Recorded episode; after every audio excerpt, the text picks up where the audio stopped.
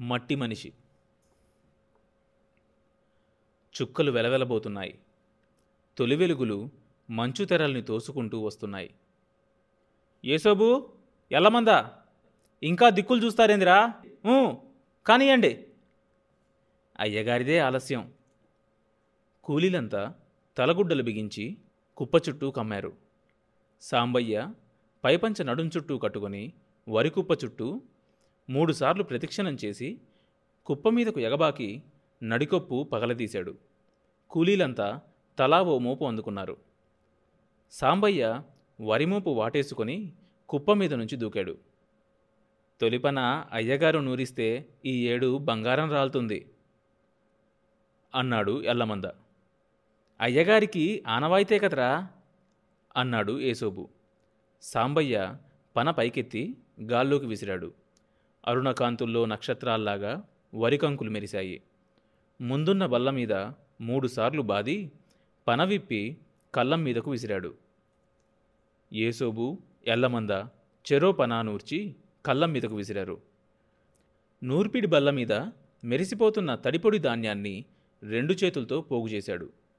సాంబయ్య తన జీవిత సర్వస్వము తన ఐశ్వర్యము అయిన ధాన్యాన్ని ఆప్యాయంగా చూసుకొని ఎల్లమందకేసి తిరిగి ఏరా ఎట్టా ఉంది రాలుబడి? ఆశగా అడిగాడు. తమరు పట్టింది బంగారం పది పుట్లకేం తక్కువ రాలదు. పరిశీలనగా రాలిన ధాన్యపు కుప్పకేసి చూసి అంచనా చెప్పాడు ఎల్లమంద. సాంబయ్య గుండెలు పొంగినాయి కండలు ఉబ్బినాయి బరబర మోపులు లాగుతూ బల్లమీద బాధసాగాడు మిగతా కూలీలంతా సాంబయ్య ఊపును అందుకోవడానికి ప్రయత్నించసాగారు. బారెడు పొద్దెక్కింది. ఎద్దులు వడుపుగా కళ్ళం తిరుగుతున్నాయి. కళ్ళం చుట్టూ గడ్డి కడియం నడుం ఎత్తుకులేసింది కుప్ప సగం నూర్పిడి అయ్యింది. కూలీలు అన్నం మూటలు విప్పుకొని కుంట ఒడ్డున కూర్చున్నారు. సాంబయ్య గడ్డిగూటిలో కూర్చుని అన్నం మూట విప్పాడు. కొరివికార పచ్చడి కలిపి చేతివాటు ముద్ద చేసి ఎత్తాడు. దొరగారు దొరగారు! రామి ఆదుర్దాగా సాంబయ్య గూటి ముందుకు పరిగెత్తుకొచ్చింది. సాంబయ్య నోటిదాకా వచ్చిన ముద్దను గిన్నెలోకి వదిలేసి రామికేసి చిరాగ్గా చూశాడు. నీ సిగదరగా ఏందే ఆ పొలికేకలు? అయ్యగారు అమ్మగారికి నొప్పులొచ్చినాయి. సాంబయ్య చివాల్న గూటిలోంచి బయటకొచ్చాడు. ఎంగిలి చెయ్యి భుజాన ఉన్న పంచకు తుడుచుకున్నాడు. రామి ముఖంలోకి చూస్తూ అడిగాడు. పిల్లా పిల్లాడా? పెసవం ఇంకా అవ్వలేదు నొప్పులు మోపుగా ఉన్నాయి. అమ్మగారు అల్లాడిపోతున్నారు. తొందరగా బయలుదేరండి అయ్యగారు. రామి గొంతులో భయం తొనికింది. ఓసిని అమ్మ మగాన్ని నేనొచ్చి ఏం చేస్తానే? చాకలి రత్తికి కబురు పెట్టారా? మా పుల్లి రత్తి కోసం లగెత్తింది. నేనేమో ఇట్టా లగెత్తుకొచ్చాను. సాంబయ్య రాలిన ధాన్యం ఇంకా కొట్టవలసిన కుప్పకేసి పరకాయించి చూశాడు. సరే నువ్వు పద. ఎల్తా ఎల్తా. చాకలి రత్తి మన ఇంటికి ఇంకా వెళ్ళిందో లేదో చూడు. ఆ ముండాట చచ్చిందో. ఇంటికాడ లేకపోతే రేవుకాడ ఉందేమో చూడు. సాంబయ్య రామిని తొందర చేశాడు. ఇంకా ఏమో చెప్పాలనుకున్న రామి సాంబయ్య ముఖం చూసి గుటక మింగి వెనక్కు తిరిగి పరిగెత్తింది. సాంబయ్య కుంట దగ్గర తాపీగా అన్నం తింటున్న కూలీలను కేకవేశాడు ఎంతసేపు కుడతారా ఆ గంజి? త్వరగా ఎక్కండి కుప్ప మీదకు. సాంబయ్య కేకలకు కూలీలు తత్తరపోయారు. కుంటలో గిన్నెలు ఆదరా బాదరాగా కడిగి కళ్ళం దగ్గరకు పరిగెత్తుకొచ్చారు. సాంబయ్య అన్నం గిన్నె మీద పడ్డ చెత్తపరకలను తీసే తీరిక లేక అంతా కలిపి నాలుగు ముద్దల్లో తిని గూటిలో నుంచి బయటకొచ్చాడు. కూలీలు చుట్టముక్కన్నా కాల్చకుండా పనిలోకి రావడం చేత మందగొండిగా పనిచేస్తున్నారు. సాంబయ్య తలగుడ్డ గట్టిగా బిగించి ఒరే ఎలమందా ఏసోబు ఏందిరా ఆ కొట్టుడు? సచ్చు చేతులు నాయల్లారా. పొద్దునెత్తి మీదకొచ్చేసరికి నూర్పిడి అవ్వాలి అంటూ కళ్ళం మీదకొచ్చాడు. సాంబయ్య ఒడుపుకు దాటికి కూలీలు సతమతమైపోయారు. నూర్పిడి వడిగా సాగింది. బంగారు తీగలు జడివానలా కురిశాయి. పొద్దు నెత్తిమీదకొచ్చేసరికి కుప్పకొట్టడం అంతా అయిపోయింది. సాంబయ్య గబగబా ధాన్యం రాసిపోయించాడు. చుట్టూ గీతలు గీసి ఆనవాళ్ళు పెట్టుకున్నారు. ఎలమందా ఇట్రా?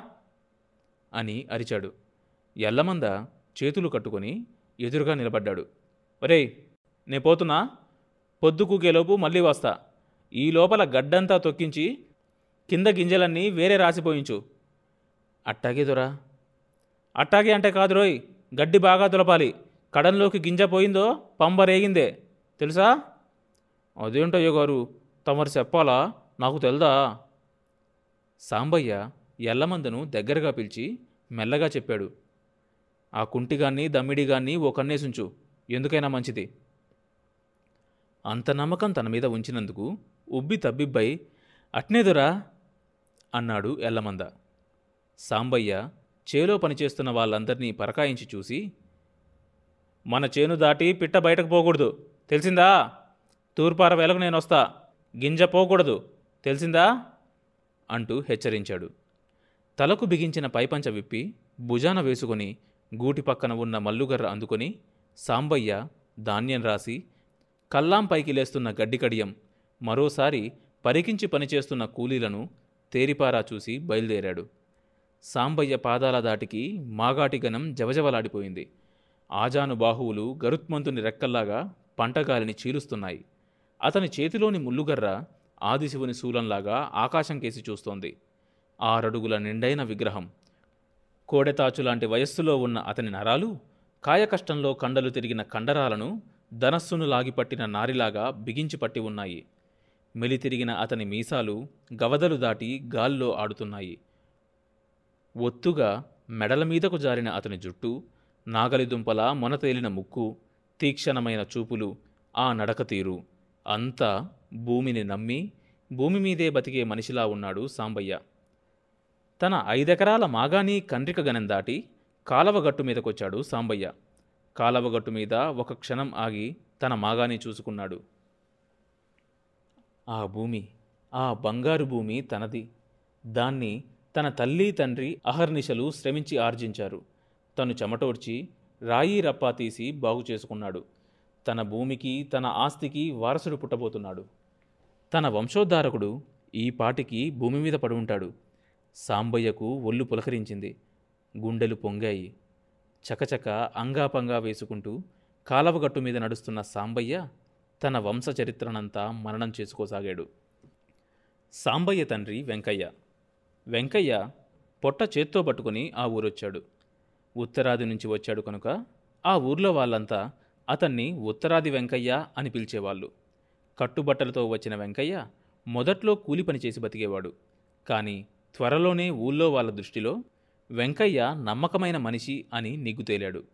మోతుబరి రైతు వీరభద్రయ్య అతన్ని తన పాలిరుగా పెట్టుకున్నాడు.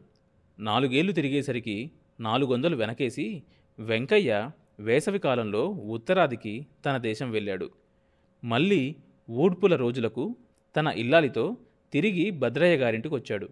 భార్యతో తిరిగి వచ్చిన వెంకయ్య వీరభద్రయ్య గారింట్లో పాలేరు పని మానేసి చినవీరయ్య గారి పొలం రెండెకరాలు కమతానికి తీసుకున్నాడు.